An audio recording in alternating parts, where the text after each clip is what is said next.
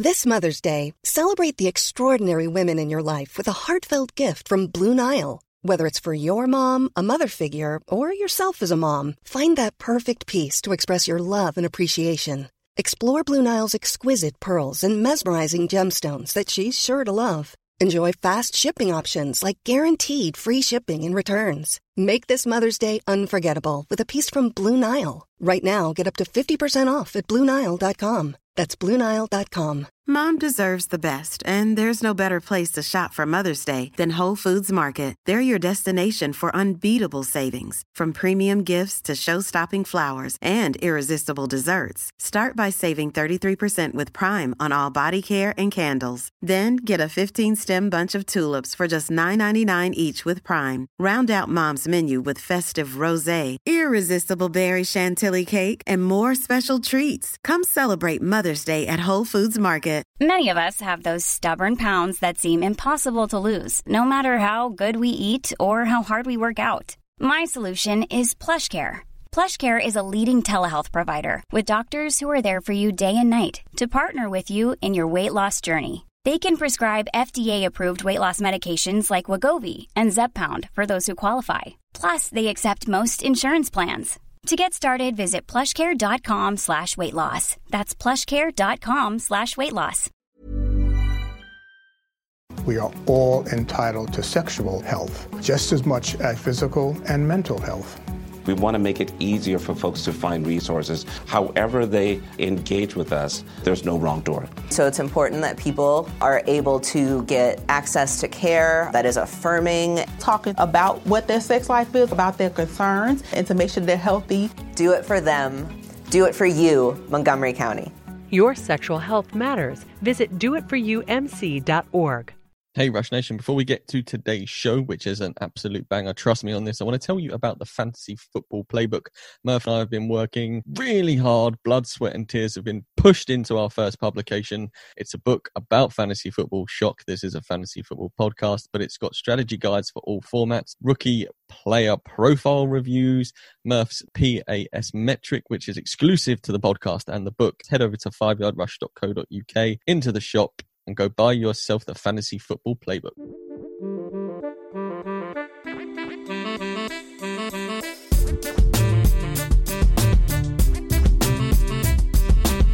Hey everyone, Scott Hanson here from NFL Red Zone. I hope you're checking out one hour of Five Yard Rush, one of the best podcasts on NFL football in the UK. Yo, what's happening, Rush Nation? It's Tuesday, we're back, and as you are well aware, this is the second podcast of the week because uh, the Waiver Wire pod hit your ears late last night, and if you didn't get it, why not get it this morning? Get it now.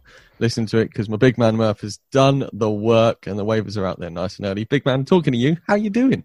Yeah, all good, mate. Not bad. Uh, good to good to get into the season. I was like, did the Wave Wire podcast yesterday. I was like, wow, this is like crazy. It's week one. It's it felt like the longest off season ever. I don't even know like how to.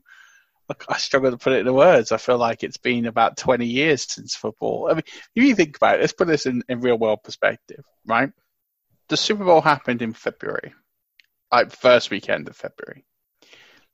This whole COVID nineteen coronavirus thing was something that we'd heard of. Had heard of some weird thing happening in China, and, and we were all joking around, thinking, "Oh, well, this is going to be like the bird flu type thing. It's never really going to take off." And then, like that seems that seems years ago. Like I feel like I've aged about ten years this Yeah. year.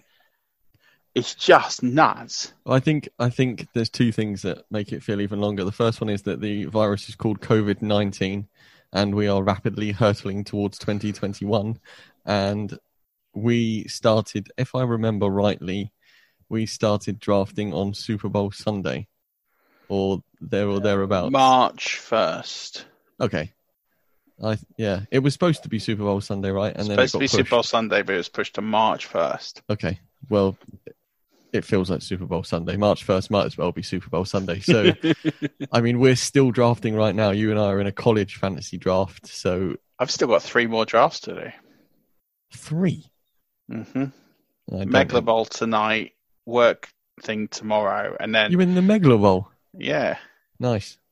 and then there was a draft that was supposed to happen last night with all the UK NFL fan groups, like the Paul Brown podcast and the UK Cowboys and the UK Washington football team, I guess they're called now. I don't know what the appropriate name is. I'm not sure if they've changed. I'm not sure what's happening, but let's just go with that because at least I, if I'm wrong, at least no one can at me in in a way that I was inappropriate. Um, and that was supposed to be last night, and then they said, "Oh yeah, well, we, we'll move it to 10:30," and I was like, mm, "No," and we couldn't find a day to work, so we're drafting Wednesday night. So I literally would have drafted every day off the off season. it's ridiculous. Uh, I'm ready to be done. I did a couple of live drafts yesterday, which were a good fun, but I think uh, draft fatigue is, is not only set in. I mean, at least with the live ones, it's fine, but it's very auto picky now. Like, it's just like, okay, bang, this person this round. like, I'm not putting the same effort in I was putting in earlier in the season. No, I mean, it's it's almost as if we've now drafted and the season is insignificant. That's how long this off season has been, and the amount of drafts we've done. It just feels yeah. like 16 weeks. We're gonna have 16 weeks off, although as the uh, staff chat has blown up over the last week, it turns out that these 16 weeks are going to be 16 weeks where I don't think I'm going to sleep much at all. Because here at Five Yard Rush, you know that train doesn't stop. And not only is the train not stopping, it's turned into a double decker that's about 34 coaches long. And uh, it's full steam into the season because we got some serious stuff coming your way, Rush Nation. As you may have heard, the Waiver Wire pod dropped on Monday. Tuesdays is going to be still the flagship show. Murph and I will be here.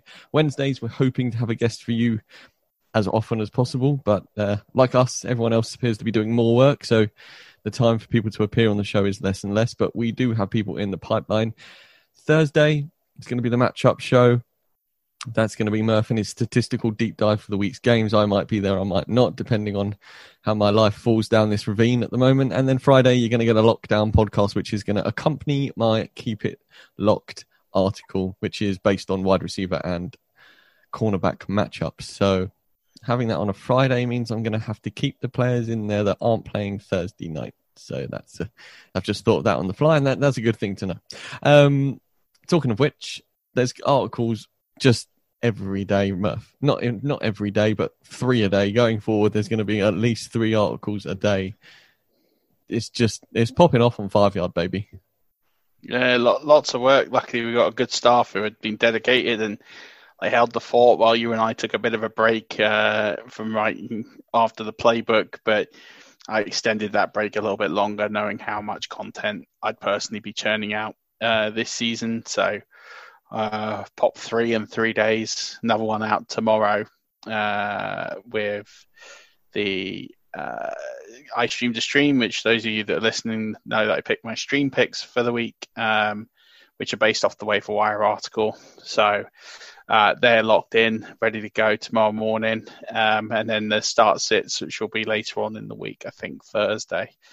Um, but might be Friday time dependent. It will always be a fluctuation, but we'll try and nail it down to something more specific. But um, well, I'll pick some certain start sets uh, for the week, and uh, it's harder in the start of the season when you get to about week three, week four, and you kind of know who everyone is. It's a bit easier, but especially yeah. in in the shortened off season, right? Well, waiver wire is easier now because there's a lot of guys that probably weren't drafted that that should have been. Uh, in comparison, there's some real shockers when I went through the waiver wire. It's like names is just like I don't understand how they haven't been drafted. there's so. players in your waiver article article, which that was just a mess up of words. I apologize. There are players in your waiver wire article who I have drafted on every single team that I've managed to get on one. It's like, what are these guys doing on the waivers, guys? Come no on. idea. And maybe maybe the percentages are slightly off, and maybe some of those players exist maybe a bit. Um, maybe you might not find those players as available. Maybe uh, you know I'm trusting ESPN to have done their homework and tell me that their rostered numbers are correct and accurate at the time of writing. they might not be, and if they're not, I take some of the responsibility, but not much of it because I can't control that. But they did follow that up with some additional players that I think you should target that could go off week one. Um, and that players that people be queuing to have. So nice to get ahead of the curve as well. Um, so definitely check those pieces of work out. But yeah, the, the team have been squirreling along, writing a lot of pieces, and there's going to be some really good content uh, across the season, not just help you win chips, but just to keep you entertained as well, because that's what we're about. And not only us doing all this, you've also got the boys over at Five Yard College who are dropping one or two pods a week plus articles in the list. So, yeah, they are doing their utmost over there as well, and that stuff is only getting better and better and better. And I was talking to Tom about it the other day, and he had, as I think most people who create stuff do, they're concerned that they're either perhaps a fraud in the, in where they are, or they're not doing as well as they think they are should be, and I think you know you you think that your content isn't where it should be, and everyone is always a little bit concerned that they're not doing as well. And I just, I essentially pulled him aside in the, in the uh, locker room and said, "Look, mate, what you're doing is absolutely fire. Believe in yourself because we believed in you enough to put it out there, and you are now part of the five yard family, and what you're doing is great. So keep doing it, and it will get better and better. And I think it was just the pep talk he needed just before we stepped into week one of the college season, which was unbelievable in itself. But we're not here to talk college ball. They can listen to the boys over at Five Yard College for that. Murph, our friends over at Full 10 Yards, we're doing a giveaway about their book. Why don't you let Rush Nation know what it is? Yeah, so they've written a 2020 uh, guide for the season. Uh, everything you need to know about all 32 NFL teams. Uh, there's a sprinkle of fantasy, a sprinkling of betting. There's a, a, sprinkling of views from the fans. Both Stocks and I contributed to our respective teams. Um, and they just listen. The guys, especially Tim in particular, at full ten yards, they're always supportive. They're some of the nicest uh, blokes there is. Sean, who was part of the all thirty-two gangs over there, and got a home, who we absolutely love, and Lee does the college uh, stuff over there is is fantastic, and they've got Lawrence and David who does fantasy stuff. You know, there's a lot of a lot of robbers over there. There's a lot of good guys, um, big fans of of their work, and you know, people think podcasts are, are rivalries, and maybe there's a little bit of, of fun in that. But Tim and I in particular are pretty close. We talk fairly regularly, and um, just massive supporters of of what they do. So he's actually given us um, five copies of the the guide to give away. And two of them are going to be physical copies, and three of them are going to be um, three of them are going to be uh, digital copies. And on top of that, we even have a code where you can get a very impressive. I just want to double check this. I think it's 20, yeah, 20% off. So if you go onto the full10yards.com website and if you miss out on this giveaway and don't win one of the uh, guides, you can actually get 20% off the PDF. And the PDF, I think, is like five pounds. Um, so 20% off that saves you 80p. Uh, get it pretty quickly as well. I think it's within 24 hours. So appreciate the season is, is up and coming and it's just about to start, but no time like the present in, in getting that and just getting a little bit smarter. Or if you're a new ish fan and you're just looking to get a bit more knowledge, uh, it's a very comprehensive guide. So we are giving away five copies. Uh, first two will be hard copies and then three digital copies. And if somebody wants the doesn't want the physical copy and would rather take the PDF, then that'll be fine, and we'll we'll just knock it down one more. So to win this, I'm going to put a tweet out at some point. It, will be out at the time that this airs. Um, Ooh, find find the tweet, um, giveaway tweet, and reply back to it uh, so first of all, you've got to retweet the tweet and then reply in the replies, and you must reply to the actual tweet because that is the only thing I'm going to look at. Tell, answer, you know, just one of us who one of our teams are. Murph so or, Stocks' team. Murph Stocks. So yeah, so as long as you can say who, who Stock supports or who I support, um, and you just write that in a reply. No bonus points if you get us both because it's pretty simple. But just get at least one in there, and you uh, you'll have a chance and you'll be entered in to win it and we'll draw it. Uh, uh, we'll announce it this week. Love it. And what about the code, Murph? What do people use if they if they don't get that? Five yard rush is the code, and it gets twenty percent off. So pretty simple, nothing too hard to remember. So yeah, you get twenty percent off the off the guide if you if you use that. So go support them. It's uh it's a really good, wonderful piece of content. They are also selling it on Amazon as well. Um, I think it's a little bit more, but if you buy the physical copy, you'll get the digital copy for free. Win win, win win. Right, We've had a lot of reviews. We've had several reviews. We've had some reviews. We might have had one of the above. I can't remember now, Murph. But we've definitely we've had, had some reviews. Three. yeah, I think we've had three reviews since we've started to ask for some more reviews, which is uh, which is really good. Um, so the yeah, I've just got them here actually. That's Uh, actually, got four. Oh, bonus. There you go. So, um, first one is uh, from Gridiron UK, not just UK's finest, five stars. This isn't just one of the best UK fancy NFL pods, but one of the best the pods internationally, right up there with the best offerings from the US. Always informative, always fun, never repetitive. Murph and Stocks have great chemistry and always seem to come up with guests. Thanks very much. Appreciate that. We do. Um, UK Ben 01, five stars. What a podcast. Stumbled upon this podcast and I definitely can't fault it. If you love American football and fantasy football, get listening. And then our boy Suk, he's chipped in, five stars. Love listening to Murph and Stocks, my go to guys for fantasy advice. And then William Schuler, five yard rush rocks, five stars. Never thought that anyone across the pond knew anything about NFL fantasy football. I just recently found Stocks and Murph, and I wish I'd been a lot sooner. These guys are great, really good content and analysis. Keep doing what you're doing, and thank you. And he's American, so that's a nice extra bonus. So uh, appreciate that one all the way from the US. Just you know, keep those reviews coming. It just keeps us relevant in charts that people can find us. And it it just blows my mind how some people will just always seem to find us uh, from all over the world. We've had interactions from some amazing places, and just people always are finding us. And those reviews make a massive difference because if you think, if you've ever got any enjoyment out of this at all, we do so many different ways that you can help. You know, we do giveaways, we you know ask for reviews. Um, we do Patreon if you want to go there and interact in the community there. Uh, giveaway leagues, FFCC, listener leagues and we're always trying to give a lot back. But you know, if you really enjoy this, just to help us a little bit more, just write a review. Borrow your wife's phone, write a review on Apple Podcasts. It really, honestly, I know people sort of ask this and go, "Oh, does it really matter?" It really does matter because those four reviews alone probably put us um, not just significantly up the charts, but people then have found us on the back of those reviews.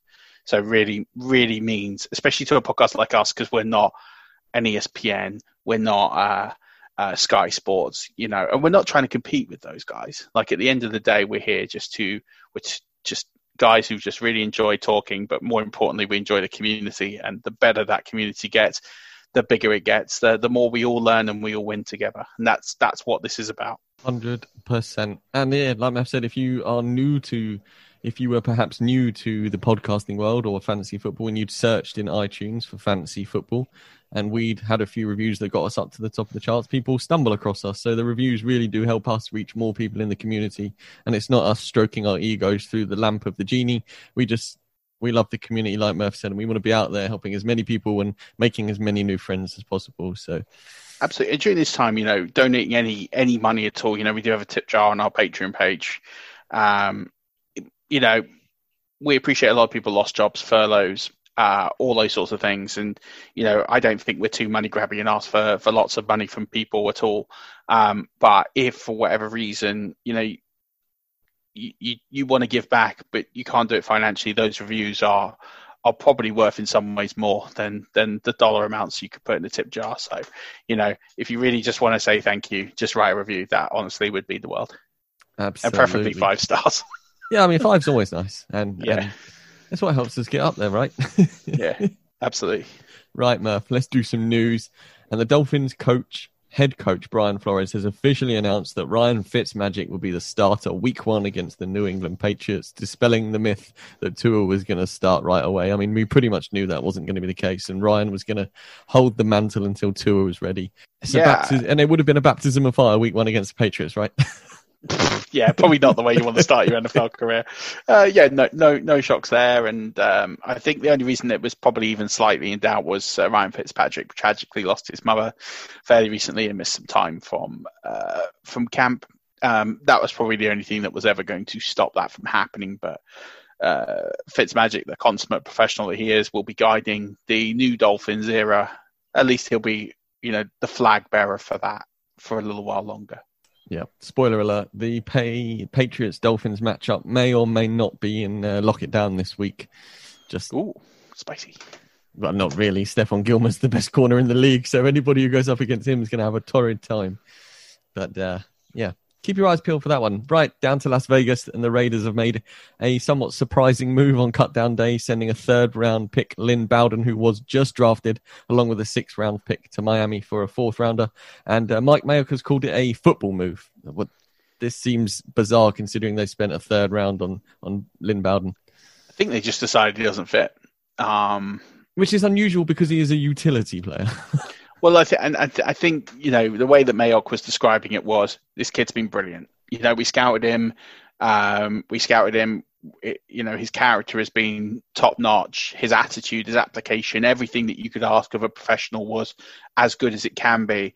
But because there hasn't been these preseason games, because there hasn't been these situations where he could really get to one position and, and practice that significantly, they made that decision of of seeing what they could get back. Um, and you know they they did another trade, so you know effectively that fourth round pick was a fourth round pick that was traded for another player from the roster. So uh, all in all, I think it's an interesting one because for the Dolphins, I mean, Lynn Bowden is, is, is a divisive player because he doesn't really have a position. You know, uh, they talk, they drafted him as a running back, um, but he's played wide receiver, he's played wildcat, he's played QB, he's played a bit of everything. And I guess Brian Flores is looking for flexible guys. Um, you know, he's got two guys in the backfield there that are very static. He's got you know some intriguing wide receiver weapons. Um, and you know doesn't really have a wide receiver three there. It's a big sort of cluster. You know, we talked about Gary Jennings and Jakeem Grant, and maybe Bowden gets some play out there for a little bit. Yeah, it's an interesting move. Um, he's definitely got talent. It's, I mean, you don't get drafted into the NFL if you don't. It's just about can he actually call a position his own long enough in the NFL to to last and and, and the thing the thing is with Gruden, he loses patience with players quickly. So I think mm. for Lynn Bowden personally, this is a good move. Um, but it is a bit of a surprise given they've traded a player who hasn't played for them. But as Mayock says, it, it's a football move. So yeah, I mean, and, and considering they've just moved Josh Rosen over to the Tampa Bay Buccaneers practice squad, he, if all else fails, he could stand under center and take some snaps because he did it at Kentucky, right? Yeah, I mean that that one was really surprising because I don't they've already paid up Josh Rosen. And I mean, they didn't have to pay. I mean, Arizona paid the majority of his contract, right? So, um, you know, they were on the hook for uh, three point. I think it was three point two or three point four million over two years is what um, is what Miami are on the hook for. Um, so it was interesting to see him get cut. Um, clearly, you know, the the coaching staff have decided that they weren't going to do anything with him, given that Tua is there and Tua is the franchise. So maybe they just felt there's just nothing to do with Josh Rosen. Maybe just did the right thing by him by by cutting him. And, and Rosen had uh, a lot of choices to where he wanted to go. I think uh, as many as three teams were willing to give him a 53 spot, uh, but he decided on Tampa and felt that was the best move for him. And you know the thing with the practice squad is he could sign anywhere at any time. He doesn't have to sign with Tampa, but and everyone's getting this this glitz and glamour about. And I, I, actually said in our group chat, I said I think it would be a great move for him before he even came to Tampa, but I'd have put him on the 53 because Ryan Griffin's 30 and he's played like four or eight snaps in the NFL. And he's not really going to be the guy. And, Blaine, and I get why Blaine Gabbert's there. Blaine Gabbert's there because he's a, an Arians guy. So I would have Rosen with a view to see who he is. He's a former first round pick. Mm-hmm. Like at the end of the day, you might as well see what you've got. I mean, you've got him in the building, but you know, practice squad. He's not going to be practicing with Brady. He's not. He's not even going to be on Brady's radar. He's going to watch him in practice. He's he's basically just going to be a spectator and see. I'm going to learn from these guys by watching. He's not really going to spend a lot of time with them. It's not like the practice squad get overly involved in in in loads of practices with the first. I mean, him and Brady aren't going to become best buddies all of a sudden because they're on the roster. You know, Brady's got two other guys there, yeah. Uh, so it doesn't quite work like that. So I think if Rosen can apply himself and can get on the 53, I think that's a massive step up for him. But unless this is Arians' secret quarantine quarterback maneuver where he keeps Josh Rosen away from everyone else on the practice squad, if the quarterback room was to get COVID, then all of a sudden Josh Rosen could be activated to the 53 and you've got yourself a, a secret QB. I don't know. That's me going down a rabbit hole. so that, on that road then, so that, uh, you know, not on Rosen, but the Buccaneers did something that was extremely interesting. And they signed um, former Titans kicker Greg Joseph to the practice squad. Now, I've never seen a kicker on a practice squad, ever. And purely their decision is if Ryan Succop moves the new kicker at the Tampa Bay Buccaneers after Matt Gay got cut, if he fails, we've got a kicker in in in the room already, and that is their thinking. Is we've had problems with kickers for ten years. Let's have a second one, but we're not going to roster him because they've changed the practice squad this year, so they've got almost anybody can be on the the practice squad mm. because it's COVID. So Josh McCown, who's forty one, and was umming and ahhing, and I think maybe officially retired. I don't know for sure. is on the Eagles practice squad this year. That is oldest just... player, oldest player ever to be on the practice squad. He's forty-one. I mean, that is if you're not if you're talking about practice squads to gain advantage, that is absolutely taking the Mickey. Because yep. what is a 41 year old QB doing on practice yeah, squad? he doesn't need much practice, does he? Let's be honest. He's practiced for the last 20 years of his life. Maybe, maybe because of all the wide receiver injuries they've already got there, they're thinking maybe they'll line him up at wide receiver. I mean, we made this joke last year. Let's get some legs out of it. Let's do it again this year. Well, we did it with Mark Sanchez, so hey, well, it might happen again. Let's go to Chicago. The Bears have named Trubisky the starting quarterback for week one. So after losing out on opening day gig, Nick Foles has returned to his role as a veteran mentor. It was to me, it was pretty obvious that Mitch was always going to be the starter week one just because of his familiarity with the team and the playbook and stuff. And as much as Foles came in to, to challenge Trubisky, I think it was always Mitch's to lose. And hopefully this, you know, sticks a little bit of a rocket up him and he comes out and performs a little bit better than he did last year because he was pretty terrible last year. And I think it could be nine of one and nine of the other, or however many games there are that Mitch starts some and Foles starts the other. But if you compare their stats going back over, if you take Foles' stats out of uh, LA or where he was at St. Louis Rams, actually Foles was pretty good, and they could they compare almost identically Trubisky and Foles in that stature. So, I I don't think the plan was to have Nick Foles as the backup.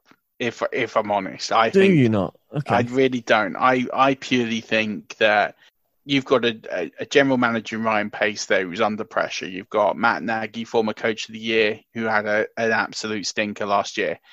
They've not given Mitch Trubisky his fifth year. They've they've they've declined that option. They, and then they've traded for Foles.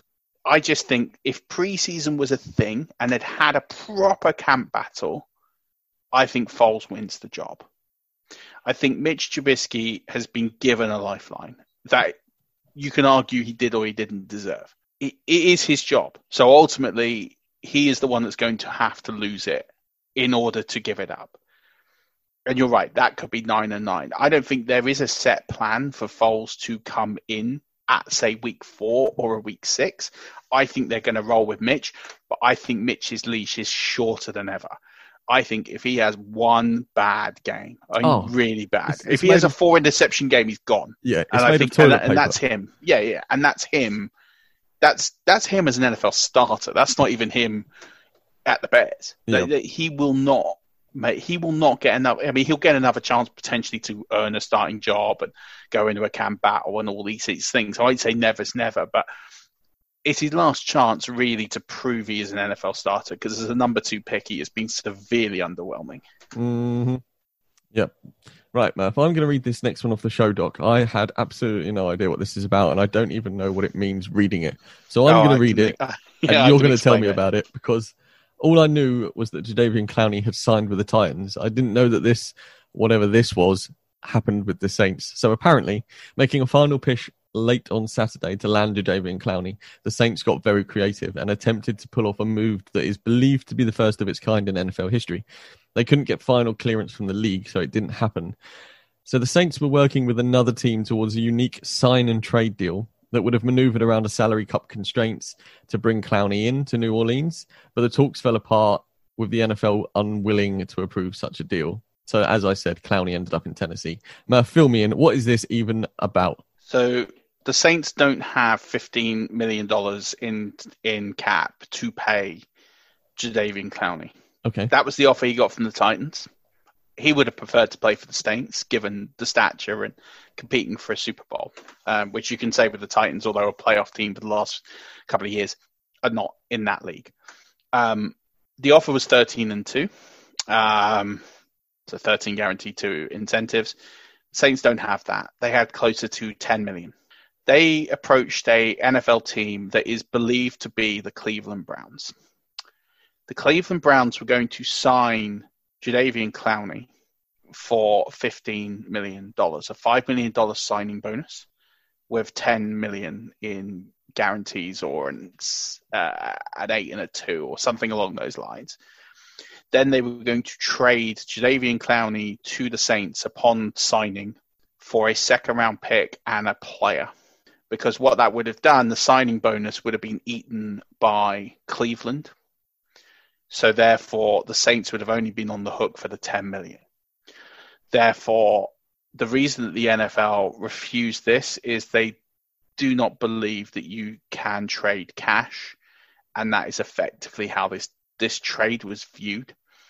Um, some people very upset about it, thinking this was just a very ingenious and very smart way of doing business. Mm-hmm. Um, some think it's uh, egregious. Um, at the end of the day, they they knew there was a line because they wouldn't have gone to the NFL. They would have just gone through and made these trades, and if it hadn't been allowed, it hadn't have been allowed. So clearly, they knew that there there was a line that they were pretty close to to have involved the NFL to get guidance onto whether or not these trades would have been approved, and they wouldn't have ultimately, and that's why it didn't happen. That is why Jadeveon Clowney is a Titan. Uh, I mean, we've seen the Browns make some moves. Brock Osweiler, for example, went to Cleveland with a second round pick, and I think they traded a sixth or seventh. I can't remember what it was. Um, but effectively, what they did is they they paid sixteen million dollars for a second round pick because they had no intention of playing Brock Osweiler. Hmm. They just bought the player for the cap, and there have been moves that have been, you know, similar in this vein. But I think the spirit of signing a player to immediately trade him. This isn't like football, uh, as in with the round ball and loan deals. This is a permanent Clowney would have been a Brown for about 10 minutes. Yeah. And then he would have been another team. And I, for me personally, something doesn't sit right in the spirit of the game of that. Had it been a roster line or, or something, if there'd been a different way of doing it, I perhaps would have thought differently. But the spirit of signing a player to help another team out just I, it didn't sit right for me. The the salary it's circumventing the salary cap. The salary cap is there to keep things even, um, and allowing a team to do something like that, I think, goes against the spirit of the game. Personally, but no, hey, I agree. I'm a romanticist. It, yeah, it was. It confused me when I saw what you'd written because I hadn't heard anything about it, and then I thought. I'm going to say this, and I don't even know what I'm talking about. So it's good to have you there to back me up. And I agree, it's not it's not like the Brock Osweiler deal where they weren't going to play him. They they want to play Jadeveon Clowney as you would, but they haven't got the money, so they're going to send something back to the Browns, which is a little nefarious as opposed to just signing Brock Osweiler because you're going to use that second round pick essentially. So, yeah, interesting. And, that, and, that, and that's it. So it it is what it is. Um, ultimately, it's not happened. Clowney is a Titan. The Saints miss out. That's it. Yeah, but it was a cool story. Yeah, it was like it's pretty much unique and maybe never happened before, so it's good to know about it. So Cameron Heyward, he's evolved into one of the best defensive players in the NFL, and the Steelers are now going to pay him like it. The All-Pro defensive tackle has agreed to a whopping four-year extension worth a cool sixty-five point six million dollars, and that's per Ian Rapoport. That's a whole load of money. I don't know how the Steelers are going to work this because their cap situation is abysmal. I don't quite know how that is. I don't. I don't know how they're structuring these deals.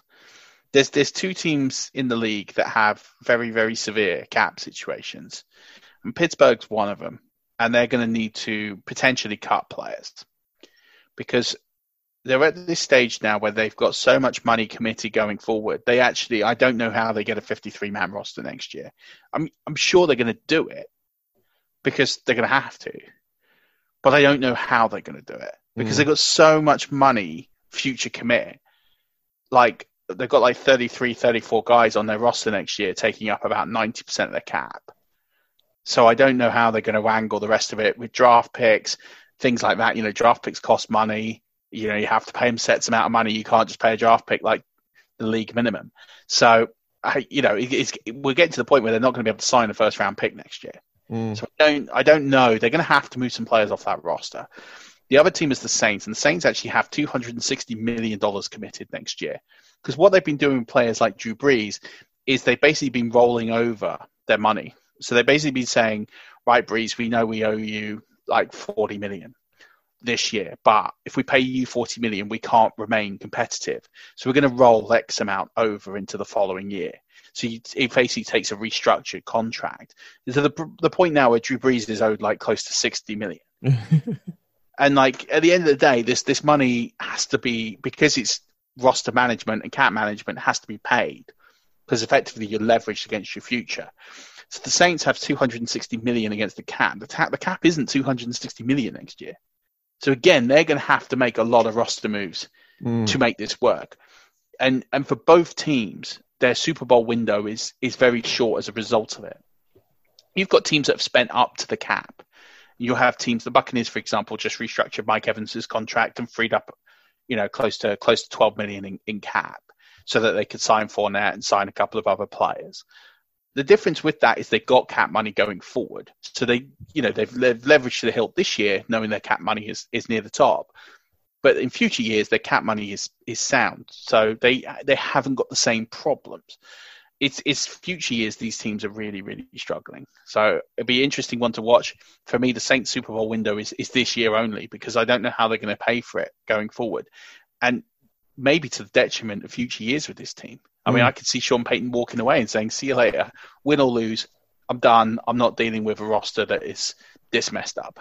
Yep. Because they're going to have to blow it up because they can't afford it. and, and it pays the picture for people like Juju and Alvin Kamara who are in their contract years on these two teams where they are perhaps some of the most explosive players on their roster on the offensive side of the ball and the Saints and Steelers aren't going to be able to afford to keep these guys so I mean I, uh, Kamara might get a deal done because he is the linchpin of that offense except Michael Thomas whereas Juju you know, he had a down year last year, and I'm super high on him this year, and he is explosively talented out of the slot, and they're going to move him back to the slot. But if they can't afford him, we all know how Pittsburgh are with their wide receivers in the draft and stuff. They pick guys up really well, and if Diontae Johnson and Chase Claypool and James Washington are the future going forward, as good as you are, Juju, we can't afford you, son, and you're out. Yeah, uh, it's a it's an interesting scenario. That's why the cap makes it interesting. It's why it's so hard to build a dynasty because of these cap complications. Um, it's very hard to keep players for the majority of their careers, given how much money they want versus how much it is. You know, pl- people like Brady took market less than market value every contract because he wanted to win. His desire to win was more than getting paid as the best guy in the league. He wanted his ego to show that he had the most rings, not that he got the biggest money. Which in turn probably made him more through endorsements and sponsorship than if he'd just taken absolute cap top money that was provided for him and they didn't get the ring. So, and that's how we saw it. And and you know, it's things like that. But yeah, it's, it's it's an interesting one to play out. And over the couple of years' time, it'll be interesting to see where the Steelers and, and the Saints are and how they've got out of these cap situations because they're extremely complicated and um, very very crippling to those franchises. Yeah, especially as both QBs are towards the or at the end of their career as well. So it could be it's one and done, I think, for these guys now. Moving on to uh, one and done, Adrian Peterson was released by Washington football team, which, side note, Rush Nation, if you have seen their name on Sleeper, looks ridiculous in the DST section. The Washington football team, as opposed to the nickname Eagles or Colts or whatever, it just does not sit right with me whatsoever. Yeah, but, you know why they haven't got a name yet, don't you? No. There's a property developer. I think we talked about this. Oh yeah, ago. yeah, and he, he bought all the name rights. He bought all the name rights. So they've been negotiating with him for a while. Apparently, they've got a team name that they want, but boy, a budget. A fair play, sir. I mean, it's an absolutely dastardly move, but it's a really good one if to make some quick cheddar, right? yeah. Yeah, so Peterson was released by Washington and uh, then was snaffled up by Detroit. So I don't know what that does for Kerryon and DeAndre Swift. Swift and I don't think it does anything. I, I, I genuinely don't. I think I think that's the end of Adrian Peterson as fantasy relevant uh, back. I don't think it does a lot for Kerryon. I don't think it does a lot for for Swift. I think, you know, is is On going to play 16 games? Probably not. Uh, Swift will be the heir apparent in that in that backfield. Uh, Swift, uh, you know, Peterson will be there making some plays the same way they've always had guys that will make plays, Ty Johnsons and the Theo Riddicks and people like JD McKissick and you know, it, it, doesn't matter. Like he's just going to be a guy there. Um, I mean, it's an appropriate place to finish your career, Detroit, isn't it? I mean, you couldn't write it better. Yeah. Moving on to another backfield, man. Fire the cannons that is completely and utterly up in smoke now. The Buccaneers signed Leonard Fournette, so as if adding McCoy, LeSean, Shady McCoy to the backfield mess that was Rojo and Ke'Shawn Vaughn, and no one really knew what was happening. McCoy jumped in, made it a little bit more murky, and then all of a sudden, Noodle Legs himself has has ended up on your Buccaneers, Murph. So this is a backfield we want all of, right? I thought McCoy was going to do something in this backfield. Clearly not the case now. Um, I think the only piece of this backfield I would want any part of is I can't believe I'm going to say this is Fournette. Oh my goodness!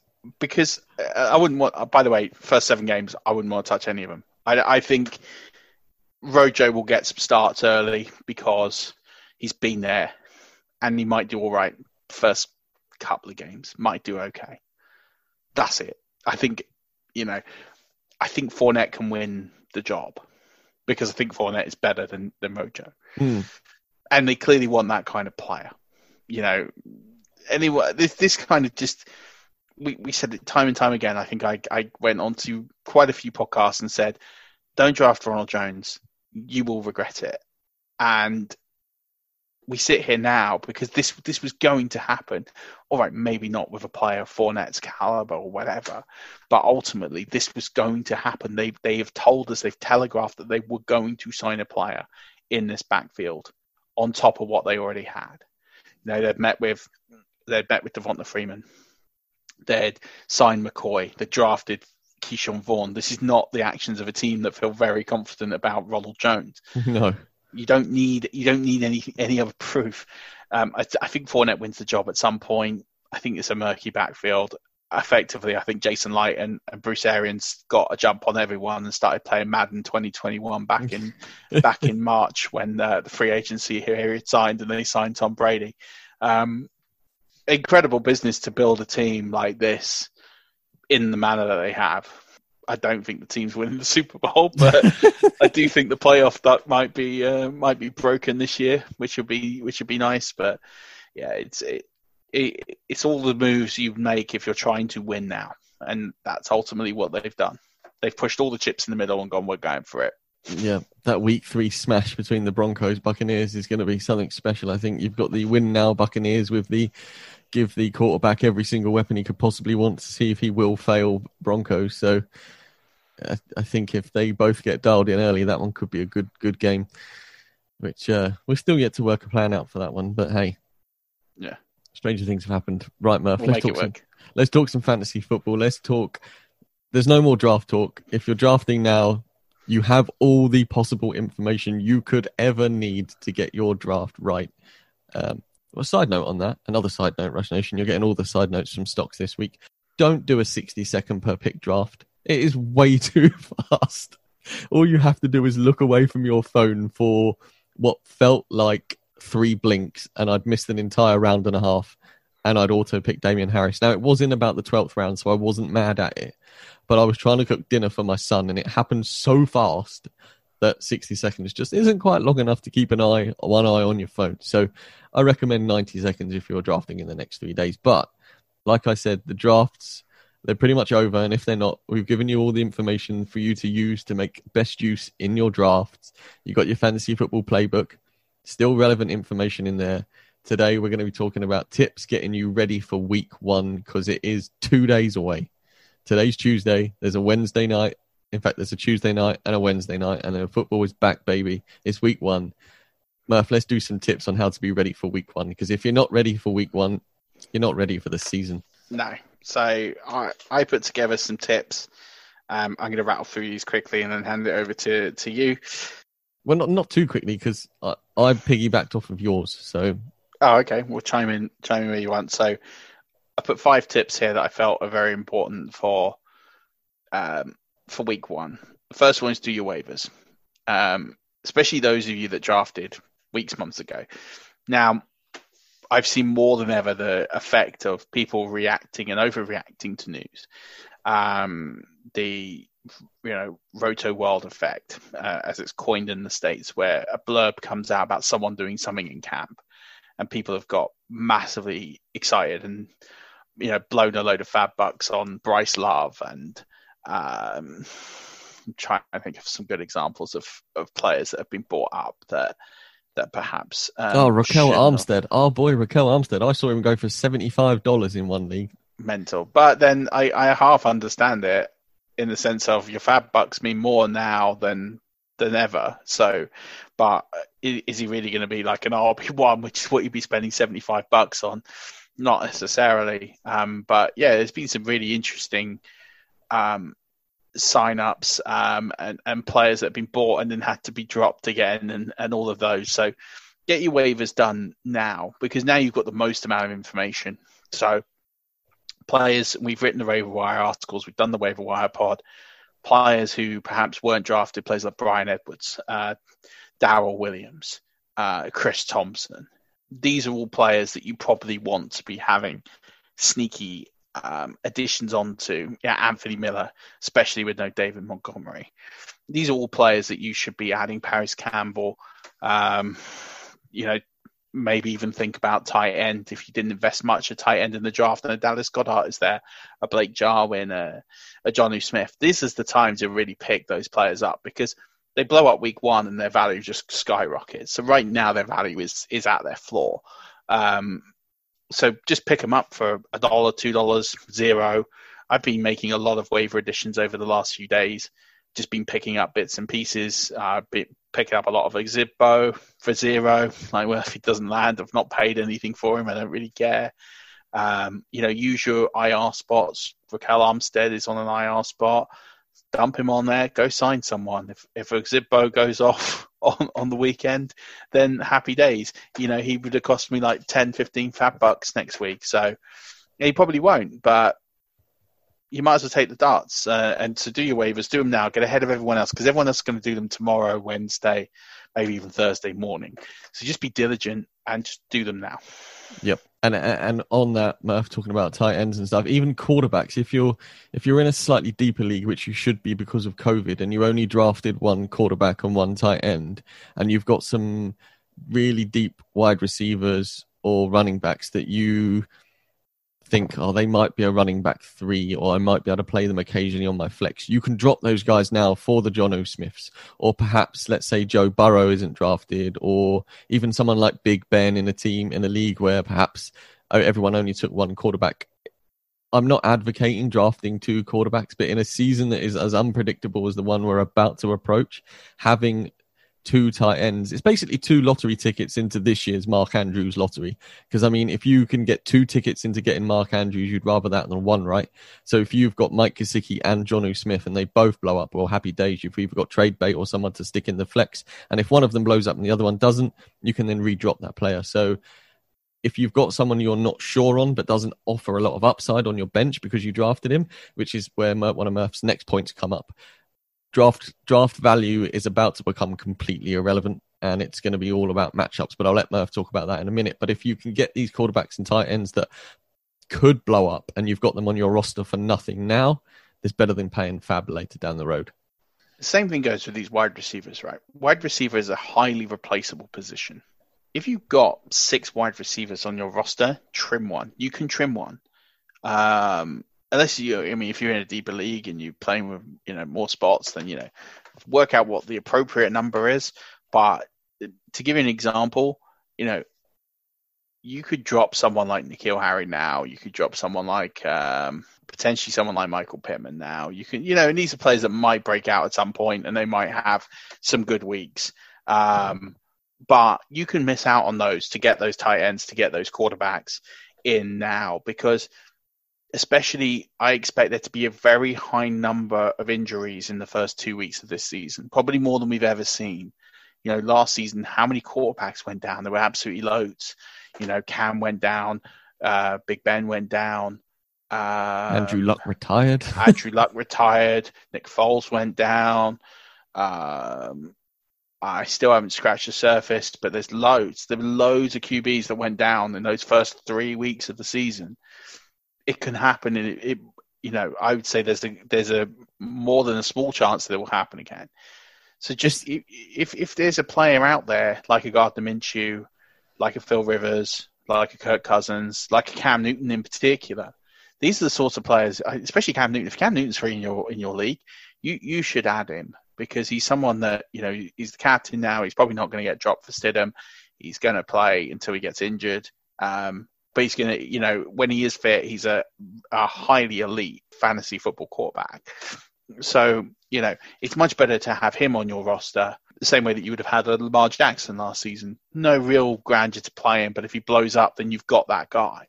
Yep. Then then have you know Braxton Berrios on your roster, or you know Devine Ozigbo I just talked about as another one. Is you could you know I'd rather have Cam Newton yeah. than than those sorts of players. So you know make the, don't treat this as any other year.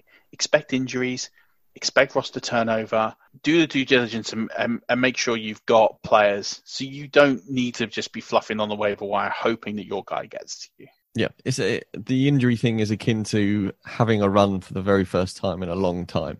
You think these players have practice before the season, training camps, then they have preseason games, and then they hit the season. We see it with the Ravens; they always win the preseason because they play as if they're playing proper games. Now, you imagine you go for a run around your local streets or wherever happen you live, and you get you get those DOMs two or three days in because you haven't had a run in a while. Now you have a run every night, every other night for three weeks. All of a sudden, running no longer hurts. These guys now have to go out and play American football, which is a thousand percent all the time on very little practice. And like Murph says, these injuries are going to come. They're going to come thick and fast. And I'd rather have upside on my bench than somebody who could perhaps fill a flex spot once in a while. Yeah, hundred percent. And that leads to you know my next two points, which kind of go hand in hand here, which is to set the lineups for your teams now.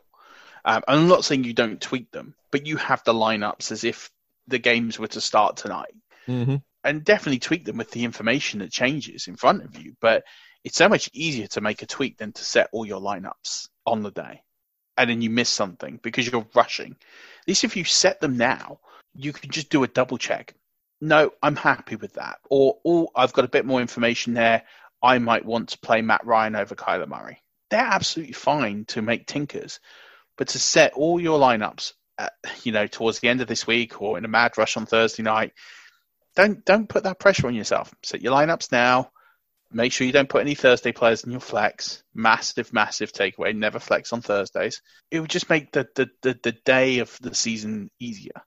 So just set those lineups now. I did that. You know, we had a lot of leagues. We didn't draft kickers. We didn't draft DSTs. We made some roster moves um, picked up those players, um, have now got lineups that, you know, if the season was to start right now, you know, those lineups are, are ready, but there will still be some tinkering over the next day or so.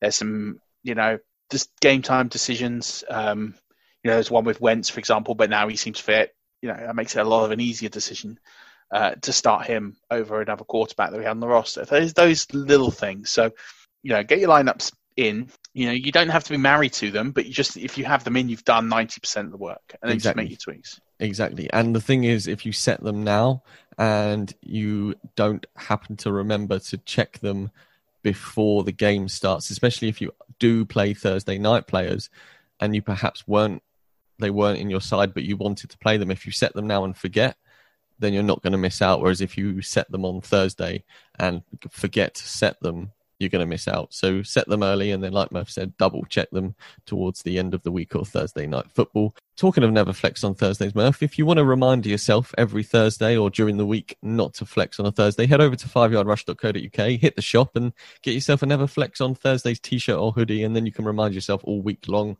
Rush Nation. Next one, Murph. Talk about the where you drafted the players and why they no longer matter. I've just had some breaking news. Oh, damn it, I don't have the soundboard set up, but Lauren would be in your ears. former Buccaneers seventh round pick Raymond Calais has just been signed off their practice squad by the Los Angeles Rams. Mm. So they're 53. It's like a Tavon Austin sitch, I think.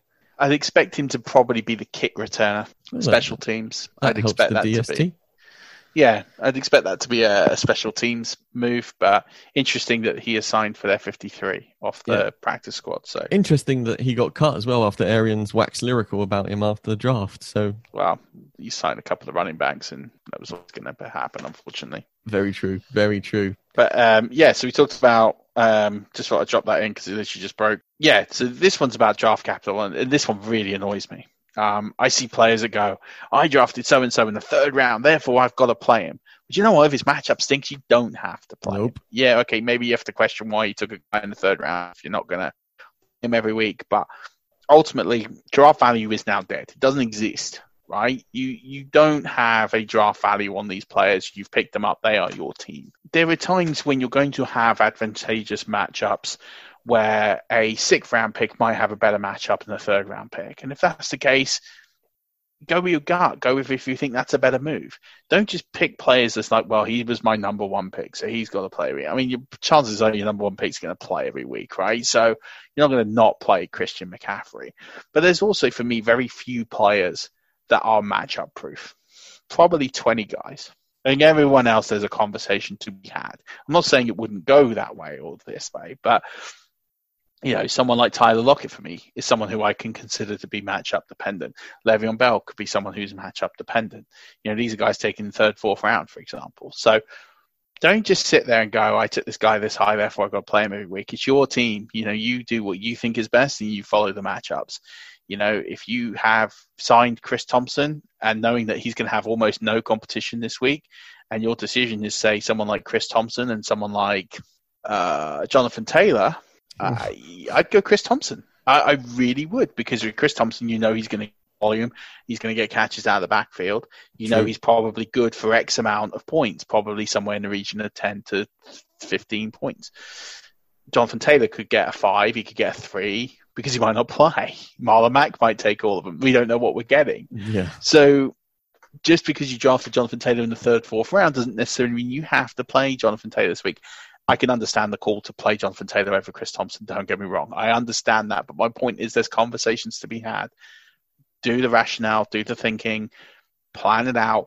Just don't automatically lock your player because you draft them in a certain position because that is where you lose. And this one sort of really ties into it. There's a lot of guys who are questionable, a lot of guys who are doubtful coming into week one. There's a lot of injuries out there. Kenyan Drake, we just talked about. Uh, Carson Wentz, he seems to be a go, which is fine. Um, there's players like Jalen Reagor who are doubtful. Uh, Trey Burton, I think, has now been ruled out for the first two weeks uh, for those of you really deep leagues. um, but, you know, my point is if you have your fantasy team, especially, and this is going to tie into one of your points you're going to drop in a minute, if you have you know teams that you're really focusing on you could have one team you could have 90 but ultimately the teams that you're you're really focused on follow the beat writers of the players on your team um, and get what they're saying because they will know first if so and so is going to play or not and the sooner you have that information the sooner you can make a decision on it so make sure you follow those beat writers make sure that you're getting up to date information um, if you don't subscribe to the Athletic, and we're not sponsored by the Athletic in any way, but that is an incredible resource. They have beat writers from uh, for all teams. Um, though you can follow those guys on Twitter. Find a list of who they are. Follow them on Twitter. They're very smart, not just guys, women as well. Um, they're smart people who write for these teams. So follow them, and they will give you the information that you need at the earliest possible opportunity so that you can make those decisions faster about your squad. Because if you get that information, it's too late. You might miss the play. You need to get on waivers because someone else beat you to it. Absolutely. And I think as well, not necessarily just following the beat writers of the players on your fantasy team, but if you follow one for every team and there's somebody out instant. So let's say, for instance, Jalen Reagor. Now, he, from what I heard today, is projected to possibly miss four weeks. Now, if you have a if he's his owner has a bad couple of weeks in the league and are needing to get the win and you've heard from the Eagles beat writer that Jalen Reagor is actually going to be fit for week three, you could slide a little trade offer into that owner who is currently behind the eight ball and th- and he thinks he's out for four weeks, so he's struggling. Whereas actually he's only bit, and you could steal that third week comeback for a little bit less on the dollar, on the you know seventy five cents on the dollar. You could also benefit that way. So following the beat writers is massive because you get all your ears to the ground and, and you follow the whole league. So that, that, that's not my tip, but that's what I gleaned from that Murph and following the beat writers. So I'm gonna I'm gonna start with my first tip, and that's look at your opponent's team and see if there's any weakness that you could exploit by using players in that matchup. So let's say, for instance, I don't know, you've got your quarterback is Phil Rivers. Say you drafted Phil Rivers and Cam Newton. Now that's that's a bad example, I know, but perhaps your opponent has James White and Julian Edelman. Now, if you start Cam Newton in that week against your opponent, you won't for every touchdown James White and Julian Edelman scores, you'll be returning points with Cam as opposed to Phil Rivers, who might have had, you know, just a random player on another team. That's six points for Phil. Whereas if the, your opponent's player, James White, scores six points for his touchdown, Cam's getting four or six for him, and you're negating the points. So if there's something like that you can do, it's well worth keeping an eye on your opponent's team and upcoming and stuff like that. So you can try and play the matchup as best as possible. Now, my second one this hooks onto what Murph talked about. If you're in a few leagues or one league, if like us, you know, and I'm not saying that some of my leagues don't matter, but there are leagues that I have which are more important than other leagues. Now, if you are in a lot of leagues, I would suggest finding which of these leagues are your most important. Like for me, it's my two home league dynasties the Epsom League uh, redraft we just did, and then there's a couple more. Those five will be the five I go to every week, set my lineup early, get my waivers in first, because if I have to do 45 waiver claims throughout the week and I get to 36 and think, oh, I'll get to the rest later and don't do them, I don't want the ones I accidentally forget to be my main leagues. So if you can highlight your main leagues in any way, like on Sleeper, you can move them around, put them to the top of your list make sure they're at the top of your list and your important ones are the ones you focus on the most to start with because they're the ones you don't want to go down the drain first. It's that's definitely a good point. Like everyone's got league of records, everyone's got leagues they care about more. Waivers is the pain, so yeah, make sure you do the proper ones. Uh, right, so yeah, it's a great point, but uh, also, and I think this one's really important, and I'll just add this to on the back of that. There are players who do that, right? Who do exactly what you just said. They have they play in twenty leagues and then they they play and they co- they focus on the ones they care about first, and then they start focusing on the ones that are winning uh, a lot more. And then what gets my absolute go is you get people who give up mid-season. Mm-hmm. Um, they're just like, I'm in too many leagues, I can't manage it. And the ones that are losing, they just don't manage, don't set lineups, don't update, don't do waivers. Don't be that person. Just please, I say every year, please do not be that person. Just play play the win every week. If you can't make the playoffs, set yourself a mission to get somebody to not make the playoffs. if I'm in a league where I can't make the playoffs, I pick a target in that league and and do everything in my power to stop that team making the playoffs. And that's a win for me. And you might call that as as bullying or whatever. I don't I don't stack the deck too much in the sense of I don't trade away all my players so that other teams get in ahead of them. I don't do anything like that. Like I don't organic tank but I set waivers. I set my best lineups against everybody. Um, and that's what I mean. Like normally, I pick an opponent I've got to play twice still, as for example, who's in playoff contention, because I can really impact their playoff run. Because if I can take both wins off them, they're going to have a harder chance to get in. It's never personal. It's never like, oh, I just picked that person because I don't like them or anything like that. I mean, I, I, I strategically work out who who can I impact the most and stop them from making the playoffs so they can feel the misery that I'm feeling. Um, in fact, feel more miserable than I do because I'd have beaten them. So, um, yeah. and, and, and, that sounds quite bitter, but it's it's a game inside a game, yeah. and it gives me mild satisfaction. no, but I, I would also, yeah, find your motivation in it. Yeah, exactly. Find your motivation. But I would say if you are not motivated enough to finish the season out, then go on Facebook or Insta or Twitter because there are people out there who I've the amount of people I've seen who want to get into fantasy football over the last week on Facebook is absolutely frightening. Like, where were you when Murph and I were setting up leagues? Where were you when we were talking about our book? Because these people could benefit from the community reaching out to them earlier. Now, granted, they might not have been on the Facebook groups, or they might have just not looked or thought about it, and that's no, no slight on them. But these guys who only do one league and wanting to do more, they'd be up for orphaning your teams. If five weeks in you don't want to play anymore, there are people out there who will take your team on regardless of record. So if you don't want to play with your team anymore, you know, Neil Elliott does a great job on, the NFL UK and the fantasy football side of that and stuff, sorting out leagues, pointing people in the right direction. So even if you have to hit him up or, or someone in one of the NFL UK groups about the fantasy side, you know, say, are there any leagues with orphan teams? Because the amount of orphan teams I get see, I see that get taken up in dynasty and stuff is is ludicrous. So there are there's openings out there if you want to play four weeks into the season. If you want, if you are one of these people who are looking for a team, go on Facebook and have a look. And if you're one of the people getting rid of a team, go on Facebook and and tell Facebook you're getting rid of a team. And I guarantee you, someone will snap that up instantly. Yeah, hundred percent. And I, I think you know you make a good point there are people out there that don't really get into the fantasy season until two weeks before the season starts. And actually, for people like you and me, that, it's like the end. Like we're kind of at, we're at the end of the drafts. And you know, I had a, had a person message me this week. You know, when are you doing your listening leagues? And it's like, well, I've done 26, 27 of them. So yeah, I'm not doing another one. it's really not. I, I feel, every time I always get suckered into it and think yes because I don't want people to play random NFL.com random leagues. Um, so I set up a Buccaneers one this weekend for a live draft, um, which we did. Um, you know, and we'll always try and do what we can, and we don't want to be people who turn away people who want to play. But at the same point, you know, we have so many teams. I mean, we who knows? We have too many teams. Yeah, I mean that, that's the thing. It, we can't just keep creating like 150 leagues and then be active or running them. It just it gets to the point where it is a saturation and, and the point that we don't do a good job, and mm-hmm. that that's not what it's about.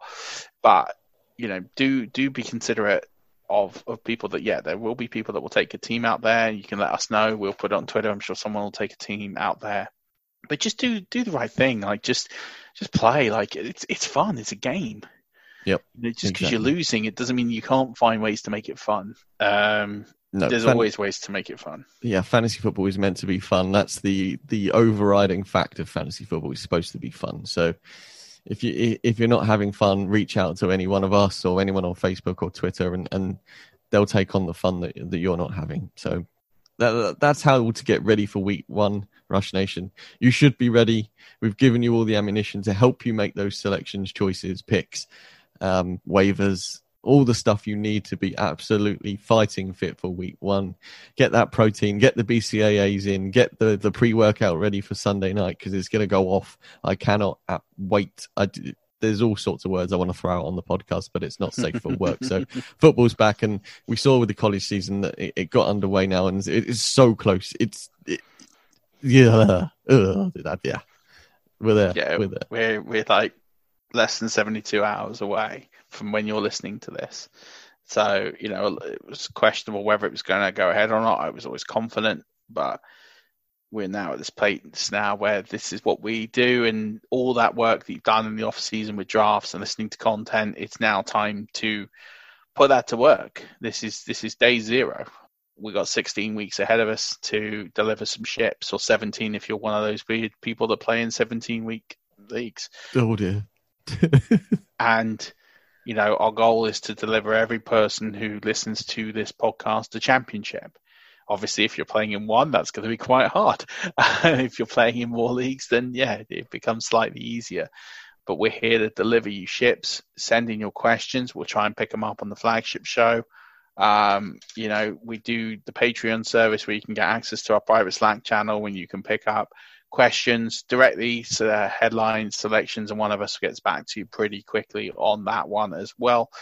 But ultimately, we're now here to help you win. Yep. So use us as much as possible. Um, send in your questions, send in DMs, whatever it is. We'll always try and pick them up as, as soon as we can. Um, but ultimately, keep listening to the pod. Be quick on the waiver wire mark. Be quick on your lineups. Don't flex on Thursdays um, study your opponents, make smart decisions.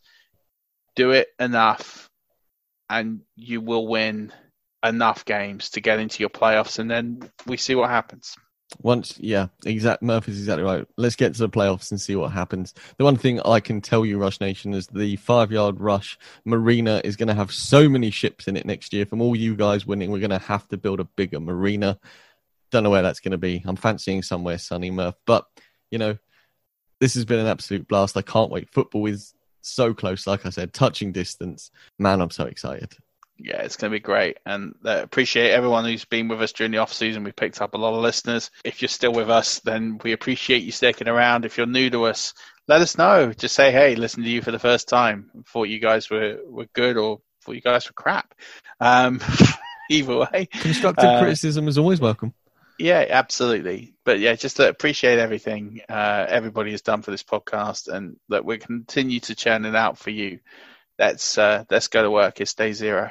Let's do it. Murph, this has been an absolute blast. Rush Nation at uh, 7 a.m., midday, and 5 p.m. every day is when the articles are going to drop. So head over to 5yardrush.co.uk to have a look at those. They will be on the Twitter and Facebook universes too. If you uh, need reminding, the Never Flex on Thursday t shirt or Similar apparel is over on the website. Go get yourself kitted out for the season. Until I tell you what, Wednesday we've got a guest show. I'm not even going to tell you who it is because it's absolutely beautiful. But until tomorrow, Rush Nation, as always, don't forget keep rushing.